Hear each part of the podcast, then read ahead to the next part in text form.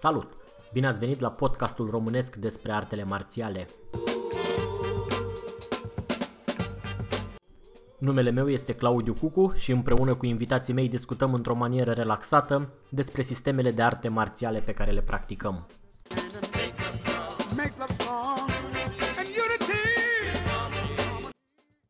Dacă aveți sugestii de îmbunătățire sau recomandări de invitați, ne puteți lăsa un mesaj pe www.shaolin.ro sau pe adresa de e-mail claudiu.cucu.gmail.com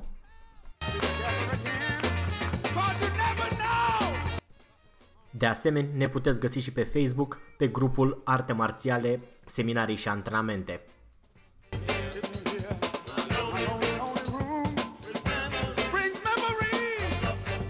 Dacă o să vă placă ce auziți în continuare, ne puteți ajuta dând mai departe prietenilor voștri acest episod.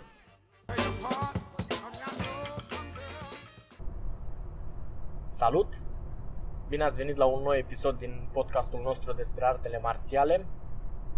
Astăzi sunt singur, nu am niciun invitat și o să spun câteva lucruri despre una dintre cele mai mari probleme în accepțiunea mea din antrenament, ceva ce întârzie foarte mult progresul practicanților și anume numărul de repetări al uh, exercițiilor.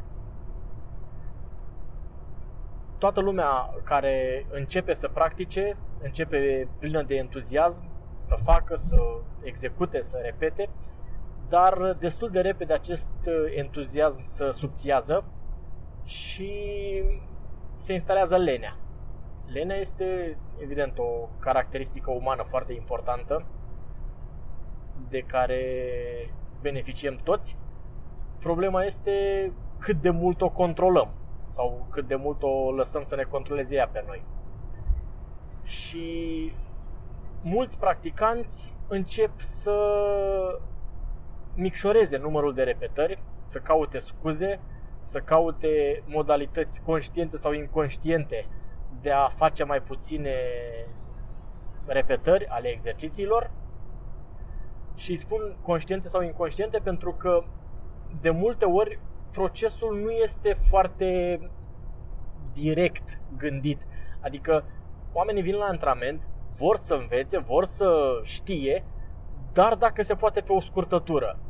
Pentru că repetarea tehnicilor sau exercițiilor din uh, specifice fiecărui sistem de, de arte marțiale în parte este plictisitoare și monotonă. Și atunci practicanții încep să caute scurtături, să caute modalități de, de a face mai puține, dar rămânând totuși în uh, cadrul sistemului. Sigur că, după părerea mea, este un uh, mod de a-ți fura singur căciula, dar uh, experiența și realitatea ne arată că așa se întâmplă. Se produce după un anumit uh, timp, după o anumită perioadă de, de practică, se produce un declic, un moment în care practicantul realizează că numărul ăsta mare de repetări este ceea ce uh, duce la eficiență. Practic asta îl face pe el un luptător mai bun. Și atunci repetările devin sincere. Problema este când apare declicul ăsta, când apare momentul ăsta de, de iluminare sau e un aha moment. Și mulți declară că l-au de la început, că ei știu de la început că trebuie multe repetări. Eu consider asta o ușoară lipsă de sinceritate pentru că nu este de la început. La început ești doar entuziasmat.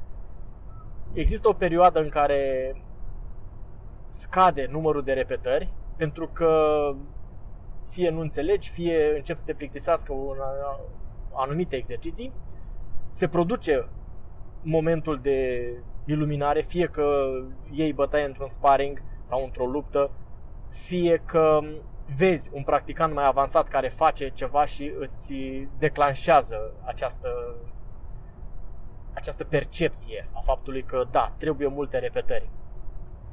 Pentru fiecare practicant este, este diferit.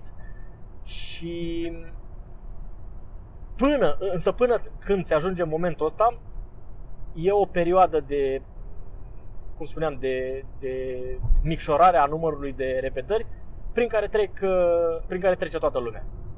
Și de-a lungul timpului am avut ocazia să văd diverse tipologii de elevi și diverse moduri de a evita sau de a um, ocoli numărul mare de, de repetări al exercițiilor. Există elevi care pun întrebări, care încearcă să, înainte să execute prima tehnică, vor să fie siguri că au înțeles-o perfect. Și atunci pun tot felul de întrebări, majoritatea evident inadecvate, despre cum să faci, tot felul de, de amănunte tehnice care nu ar trebui să-i preocupe. Astea vin după ce există o, o rădăcină a tehnicii, după ce ai executat-o de un număr de ori. Ca o paranteză, atunci când uh, mergeam la antrenamente cu instructorul meu, cu Sifu Adrian Tăuțan, îmi spunea întotdeauna că pot să pun orice întrebare, dar după ce am încercat să fac tehnica respectivă de 40-50 de ori. Pentru că în uh, cele mai multe cazuri îmi răspundeam singur la întrebarea respectivă. Dacă eram tentat să pun întrebarea înainte să mă apuc să exersez, nu știam nici măcar să o formulez ca lumea. Dar dacă încercam să fac tehnica respectivă, să, să exersez, să fac un număr de repetări, fie mi explicam, fie îmi răspundeam singur la întrebare, fie atunci când o puneam, o puneam în cunoștință de cauză. Înțelegeam de fapt ce vreau să știu. Asta a fost o paranteză. Deci, așadar, revenind la tipologiile de uh, practicanți, fie pun întrebări, fie încearcă să minimizeze anumite detalii, fie încearcă să treacă repede prin numărul de repetări pe care cred ei că sau care cred ei că este alocat și atunci fac repede, repede și apoi consideră că e normal să se odihnească.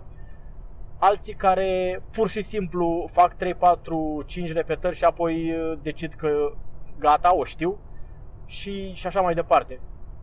Practic fiecare elev găsește într-un mod sau altul o modalitate de, de a evita repetarea intensă. Și cum am spus, după părerea mea, asta este principala piedică sau una dintre principalele piedici ale progresului în, în antrenamentul de arte marțiale, oricare ar fi sistemul. Fie că e un sistem chinezesc, fie că e un sistem filipinez, japonez sau așa mai departe. Toate sistemele de arte marțiale au la bază, cel puțin în uh, primii ani, în prima perioadă de practică, un număr mare de repetări. Și când spun mare, e chiar mare. Nu câteva sute, ci mii sau zeci de mii de repetări. Și în acest context am o anecdotă, o povestioară, care mi se pare că se potrivește. La un moment dat, un uh, olar, care făcea oale, evident, avea un număr de ucenici. Și i-a împărțit în uh, două grupe. Și le-a spus așa, uite, aveți o săptămână, prima grupă, jumătate dintre ei, urmau să încerce să facă cea mai frumoasă oală posibil. Într-o săptămână. Cealaltă jumătate dintre ucenicii lui, în același interval de timp, într-o săptămână, urmau să facă un număr cât mai mare de oale, indiferent, urâte, frumoase, nu contează, important era, important era cantitatea. Așadar, cât mai multe posibil. Și după o săptămână a analizat rezultatele. Acum, desigur, studiul a fost făcut uh, după toate normele metodologice în vigoare, acceptate academic.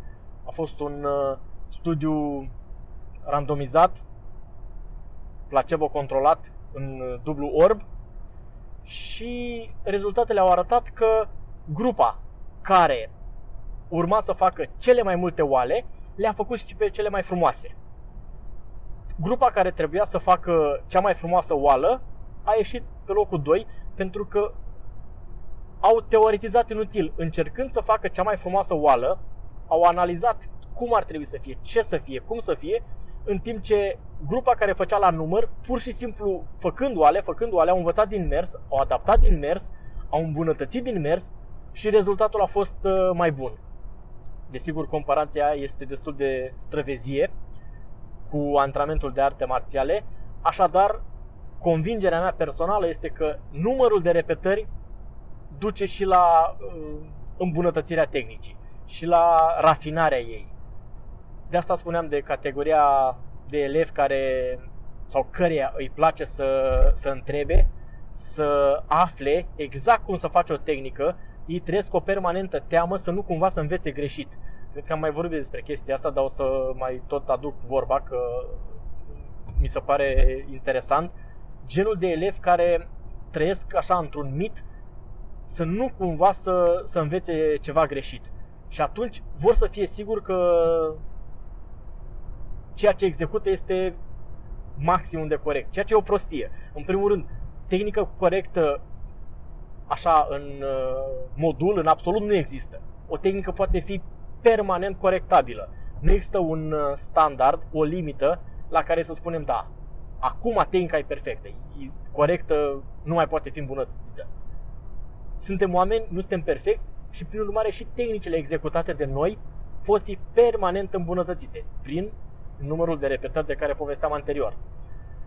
Deci, uh, revenind, oamenii care teoretizează pierd în fața celor care pur și simplu fac, care pur și simplu execută. Acum, sigur, nu trebuie înțeles că sunt uh, adversarul teoriei și că lucrurile nu trebuie totuși și cumva înțelese într-un fel sau altul. Vreau să spun că nu e cel mai important lucru și mai ales la începători și prin începător mă refer la primii ani de practică, nu la primele săptămâni, 2-3 ani ești încă în categoria începător spre mediu, acolo sunt importante repetițiile. Pentru că după un număr de, de repetiții și indicațiile instructorului sunt percepute altfel și corecturile care apar sunt percepute altfel. Se așează pe un sol fertil, se așează pe ceva. Altfel uh, intră pe ureche și este pe cealaltă. Și personal m-am întâlnit de nenumărate ori cu situația în care explicam ceva, o tehnică unui elev cât se putea de în amănunt și pentru că el nu exersa peste o perioadă 2-3 săptămâni, o lună sau 5 luni, când venea iarăși vorba despre tehnica respectivă, trebuia să iau de la început cu explicațiile. Pentru că nu, nu exista numărul de repetări în spate pe care să se așeze respectivele explicații. Așadar, știu că mă repet, dar numărul este important. Numărul de, de repetări. De multe, de foarte multe ori. Tot ca o, o paranteză, pentru o paranteză mai mult pentru practicanții de Wing Chun, pentru că o să, folos, o să dau un exemplu din antrenamentul de Wing Chun. Atunci când uh, am învățat uh, pasul în uh, triunghi, este o anumită deplasare din, uh, din Wing Chun Kung Fu. Uh, instructorul meu mi-a spus că să am cât de cât o, o idee despre cum funcționează și despre ce e vorba în pasul ăsta, despre cum se aplică, ar trebui să, să le execut măcar 15-20 de minute. Și mi s-a părut fezabil, da, ok, adică nu 20 de minute nu-i chiar o, o dramă, se poate, dacă mă ambiționez fac și acum. Și după aia, după o scurtă pauză, a spus pe zi. Așadar, s-a modificat un pic uh, ideea. Pentru că, ok, faci într-o zi 20 minute, și a doua zi, și a treia zi, dar uh, zilnic pe o perioadă mai lungă de timp necesită un oarecare efort. Și evident, la sfârșitul perioadei, numărul de repetări este considerabil. Și asta e valabil pentru, practic, pentru orice tehnică. Același lucru l-am întâlnit și în uh, sistemele filipineze, unde aveam de executat o combinație cu bastonul de o grămadă de ori, deși practic după 15-20 de minute, o jumătate de oră, cam înțelesesem despre ce era vorba. Dar ideea este ca corpul, musculatura ce participă la acea mișcare, să se deprindă cu mecanica mișcării. Și ăsta este un cu totul alt proces decât uh, înțelegerea teoretică a mișcării. E un, uh, un termen uh, în acest context, e un barbarism așa, se numește memorie neuromusculară. Evident că nu există, nu e o memorie, nu e ca memoria când, atunci când ținem minte lucruri, ci pur și simplu executând de foarte multe ori aceeași mișcare, involuntar, instinctiv, musculatura ce participă se deprinde să o execute cât mai eficient. Asta înseamnă cât mai scurt, cu un consum cât mai mic de energie și lucrurile astea nu pot fi controlate conștient. Mai ales când tehnica respectivă, combinația respectivă, trebuie executată sub stres. De aia trebuie făcută de foarte multe ori pentru că atunci când trebuie executată spontan, când situația o cere, se realizează niște legături la nivel subcortical, practic e un, un arc reflex care se, se închide și mișcarea apare ca urmare a repetărilor anterioare. Așadar, acestea erau câteva lucruri pe care voiam să le uh, menționez despre numărul de repetări ce trebuie ce trebuie puse în antrenament, cât mai multe la antrenamentul de grup, atunci când mergeți la sală, acolo sunt doar ideile despre ce, ce, despre ce trebuie să faceți. Antrenamentul personal e mult mai mult de atâta. Există tot felul de uh, nu neapărat studii, cât uh, mai mult niște constatări empirice cu numărul de ore care trebuie uh, investite într-un domeniu pentru a-l stăpâni. Și există niște cifre rotunde care nu știu câtă acuratețe au, dar sunt uh, utile pentru a înțelege tendința și scara fenomenului. De exemplu, se spune că pentru a-ți obișnui corpul să facă un anumit set de mișcări, sunt necesare um, 2000 de ore de făcut mișcările alea. Acest lucru s-a constatat, de exemplu, la muzicieni. Ca să stăpânească un instrument, îi nevoie de, așa, grosomodo, 2000 de ore. Același lucru e valabil la sportivi care participă la o anumită uh, probă trebuie să investească în jur de 2000 de ore pentru a fi la un nivel competitiv bun. Acum sigur că nu vor fi campioni olimpici, dar uh, 2000 de ore sunt necesare unui uh, sportiv care participă la competiții naționale. Nu vorbim de competiții zonale, locale sau faza pe școală la alergări, ci pur și simplu competiții naționale.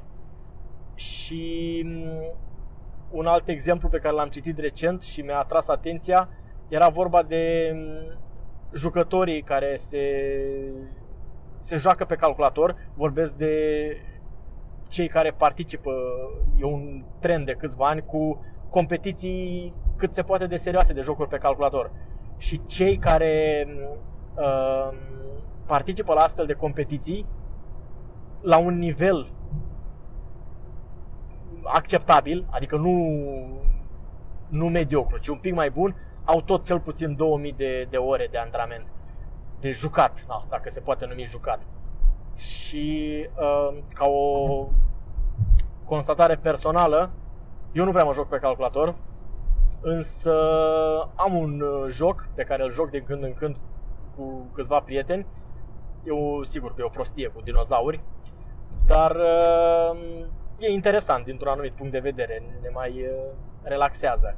Și sunt la un nivel acceptabil, adică sunt mai bun decât media. Eu omor pe aia de acolo din joc mai mult decât mă omoară ei pe mine. Și chiar mă uitam la un moment dat în uh, programul pe, cu care jucăm, jucăm pe Steam și am uh, petrecut în jocul ăsta mai mult de 2000 de ore. Practic, nu știu, câteva ore pe săptămână uneori și se ajunge la 2000, 2000 și ceva de ore ca să fiu la un nivel acceptabil. Desigur că cei care mă omoară pe mine au mai multe mii de ore. Asta este pe acest principiu s-a bazat și uh, alcătuirea programelor noastre de antrenament pentru a învăța tot curiculumul de, de Wing Chun, de exemplu, sunt necesare în jur de 2000 de ore de antrenament. Programa tehnică este structurată pe aceste 2000 de ore de antrenament. Acum să nu înțeleagă cineva că din cauza că am jucat la un moment dat pe calculator, am uh, alcătuit programa tehnică pe, pe baza asta. Pur și simplu a fost o coincidență și mi-a atras atenția rotunjimea cifrelor, că se, sunt cam pe acolo. Acum, deci cum spuneam, 2000 de ore sunt necesare pentru a stăpâni curiculumul de, de Wing Chun, pentru a înțelege tehnicile sistemului. A, pentru a fi maestru de Wing Chun sunt necesare în jur de 10.000 de ore.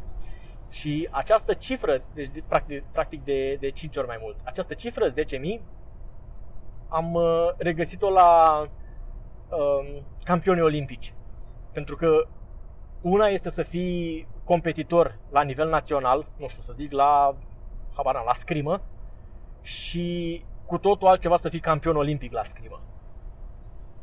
E vorba de o perioadă de, de 5 ori mai mare.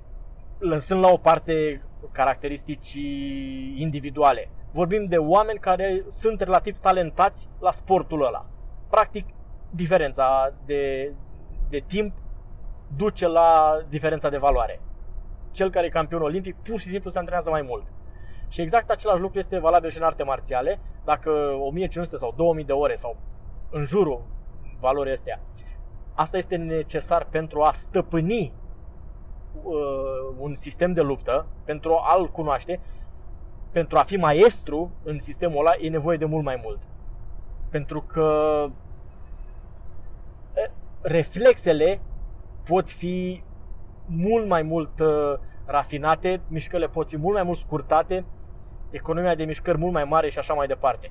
Deși între un uh, instructor de Wing Chun care are 2000 sau un practicant care a terminat sistemul, care are 2000 de antrenamente, 2000 de ore de antrenament și un maestru care are în jur de 10.000, nu este nicio diferență la nivel de tehnică. Amândoi știu aceleași lucruri.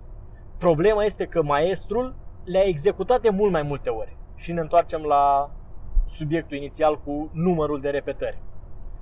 Acum am uh, auzit și păreri care spuneau că astea cu miile de ore sunt uh, niște chestii care fă, sau au fost așa cumva rotunjite din, din pix ca să dea bine.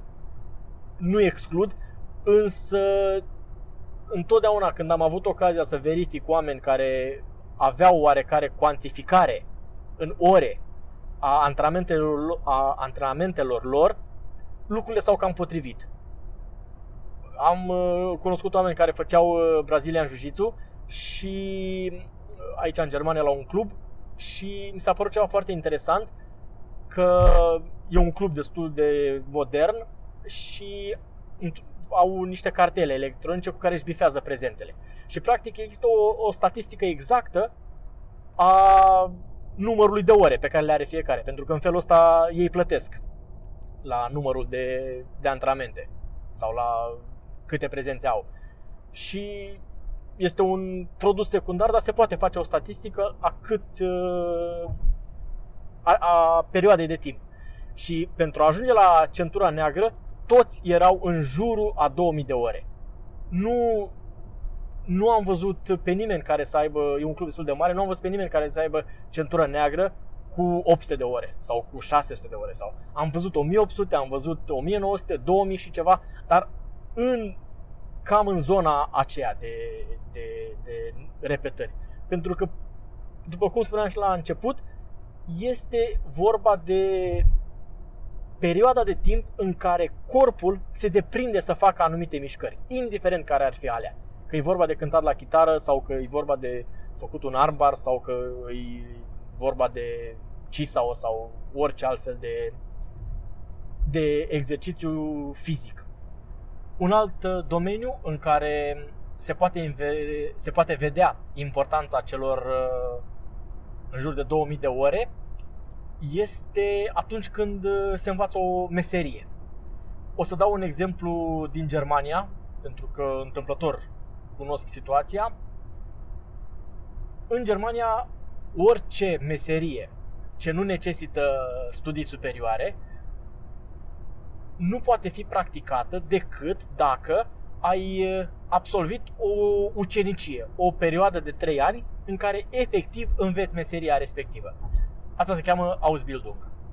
Și practic toată lumea face un Ausbildung în ceva, pentru că dacă nu faci acest Ausbildung nu poți lucra decât ca muncitor necalificat în construcții. Cât o mai dura și asta. Până probabil că și acolo va fi în curând nevoie de un, de un Ausbildung. În rest, orice, de la poștaș, secretar, grădinar, electrician, orice, la orice meserie vă gândiți, are un Ausbildung. Și Ausbildungul ăsta este standard, durează 3 ani, are niște norme după care se face. De exemplu, primul an uh, se fac uh, diverse lucruri de teorie în domeniul respectiv. În um, al doilea an uh, se stă destul de mult pe lângă cineva care practică deja meseria aia pentru a învăța de la el. Iar în al treilea an se practică efectiv meseria aia sub supraveghere și practic se, se învață efectiv făcând. După acești trei ani există un examen și o diplomă și atunci ești meseriaș recunoscut și poți practica, poți face singur chestiile. Și foarte interesant, cum spuneam, în ultimul an muncești efectiv, într-adevăr sub supraveghere, dar tu muncești, tu faci chestiile și dacă analizați puțin, sunt 8 ore de muncă pe zi, asta înseamnă 40 de ore pe săptămână. Dacă înmulțim cu 52 de săptămâni cât are un an, practic sunt 2000, dacă scădem și concediu, în jur de 2000 de, de ore de muncă efectivă într-un domeniu același lucru pe care îl uh, spuneam anterior. Este perioada constatată empiric, perioada în care se învață un, um, un anumit domeniu. Fie că e vorba despre artele marțiale, fie că e vorba de grădinărit sau de împărțit scrisori. Știu că pare simplu, dar nu e chiar așa simplu. Acum, o, o nuanță 2000 astea de ore, nici nu știu dacă se spune așa, dar cred că se poate, cele 2000 de ore de, de exersat efectiv, nu oferă decât baza pentru o evoluție ulterioară. Ceea ce mi se pare relevant însă este că evoluția ulterioară se face singur. Aceste 2000 de ore trebuie făcute mai mult sau mai puțin sub supravegherea cuiva care știe. În cazul artelor marțiale, sub supravegherea instructorului.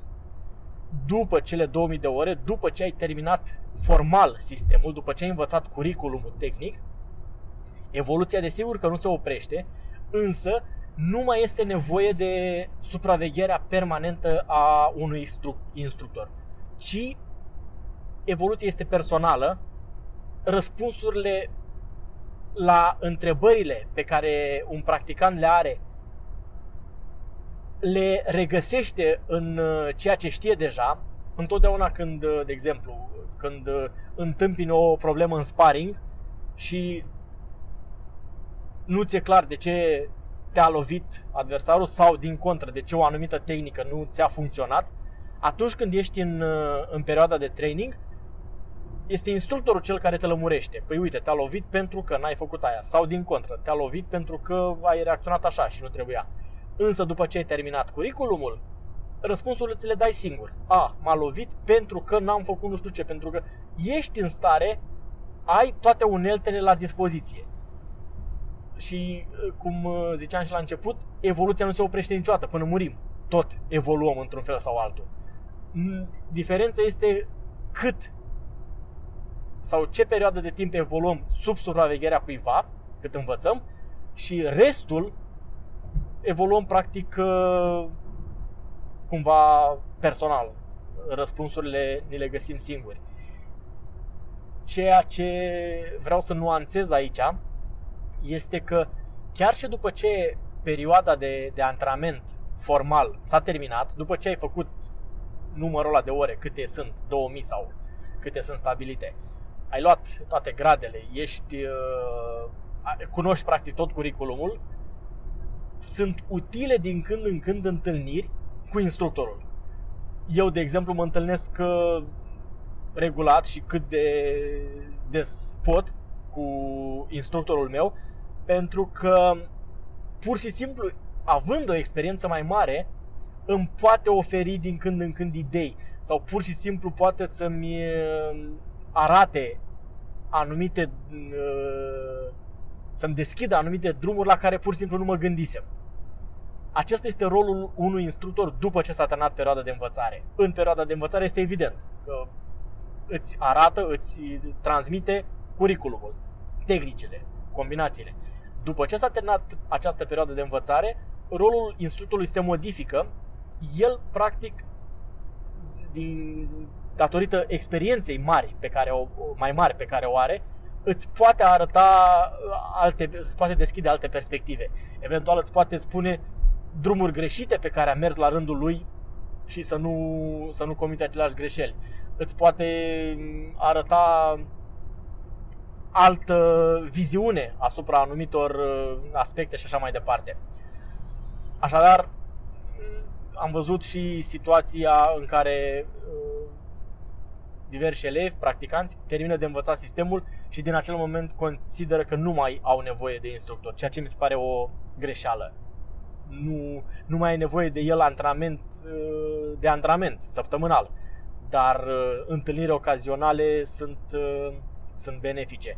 Ăsta e și motivul pentru care, de exemplu, uh, noi organizăm permanent uh, seminarii la fiecare câteva luni, un seminar fie locale, fie naționale, tocmai pentru a beneficia și de experiența altor uh, instructori sau de benefic- a beneficia de perspectiva și de viziunea altcuiva, nu neapărat a instructorului curent. Pentru că e, e întotdeauna binevenită o nouă perspectivă. O recomandare pentru practicanți, dar și pentru instructori deopotrivă, ar fi să noteze undeva numărul de ore de antrenament pe care le au.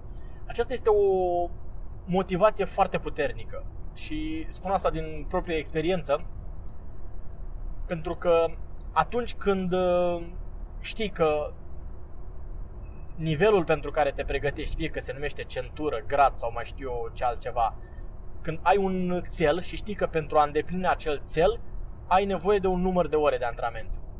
100 sau 200 de ore, de exemplu, pentru nivelele intermediare pe care le folosim în, în cadrul cluburilor noastre, cum spuneam, este o motivație foarte puternică atunci când uh, vezi notate numărul de ore pe care le-ai efectuat, respectiv uh, alea care ți-au rămas. De exemplu, dacă ai de făcut 200 de ore și tu ai 17, e clar că e clar pe unde te situezi. Sau din contră, dacă ai de făcut 200 și ești la 164, ai o motivație mai puternică să, să te antrenezi. Pentru că orice altă cuantificare este nerealistă, după părerea mea. Foarte mulți preferă să cuantifice în luni.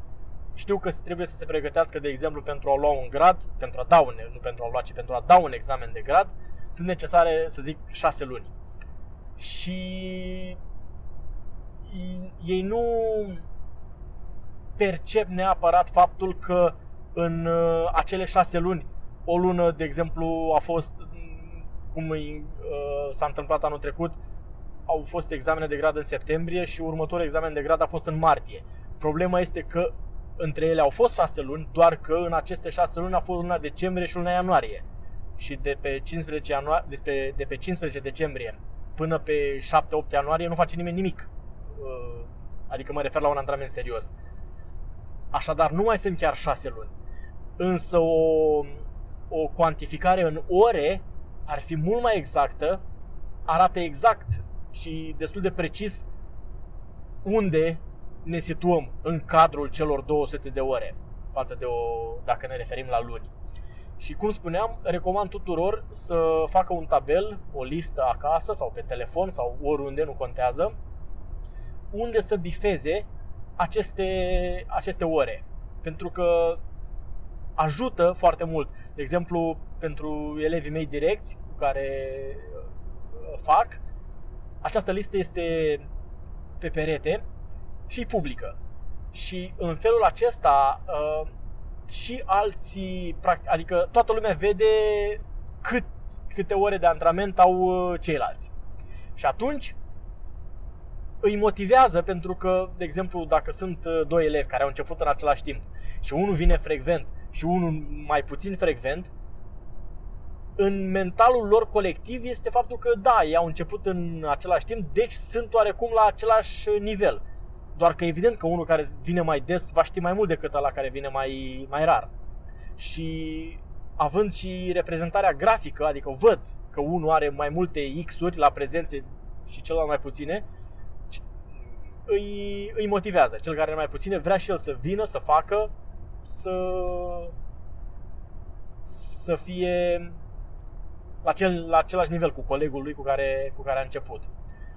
Și acest lucru este valabil, de exemplu, și în, în sporturile care sunt competiționale și care au un plan de antrenament pe adu- pentru a duce sportivul în vârful de formă exact în ziua, dacă se poate, în ziua competiției. Nu știu foarte multe despre alte sporturi, știu însă destule despre judo, pentru că am uh, și cunoscut persoane care practicau și antrenori, însă am și o grămadă de cărți despre metodica antrenamentului sportiv în judo și planificarea este extraordinar de riguroasă. Exact cum spun, cu număr de ore, cu prezențe bifate și așa mai departe. Așadar, încheind uh, capitolul ăsta cu numărul de repetări, țineți minte cât mai multe repetări înainte de a vă pune problema de a înțelege teoretic despre ce e vorba, pentru că numărul de repetări duce implicit la înțelegere teoretică. Bifați numărul de ore de antrenament pe cât posibil. Nu vă bazați pe faptul că faceți de nu știu câte luni, pentru că dacă în aceste luni aveți o lună de pauză, pe care nu o percepeți, nu o conștientizați, practic rezultatele vor fi alterate. Sau mă rog, nu veți fi atâta de pe cât vă așteptați să fiți. Pentru că nu ați investit timpul pe care credeți că l-ați investit. Un alt aspect, oarecum înrudit cu cel referitor la numărul de repetări, este frecvența antrenamentelor.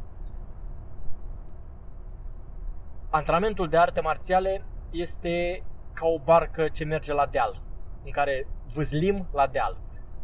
Orice pauză ne duce mai la vale. Asta înseamnă că atunci când uh, reluăm antrenamentul, nu mai suntem atunci în locul în care ne-am oprit, ci undeva mai, mai la vale. Așadar, trebuie să vâzlim o perioadă pentru a ajunge în locul de unde ne-am oprit și apoi să continuăm progresul.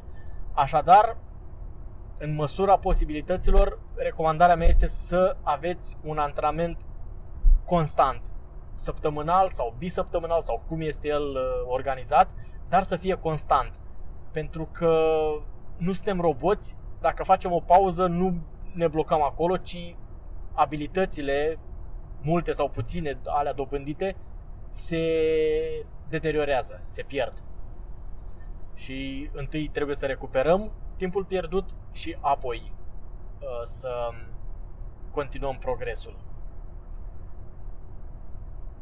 Cam acestea erau uh, câteva lucruri pe care voiam să le să le discut eu cu mine însumi și voi să le ascultați în episodul de astăzi. Data viitoare o să revin cu un invitat. Până atunci vă doresc succes în antrenamente.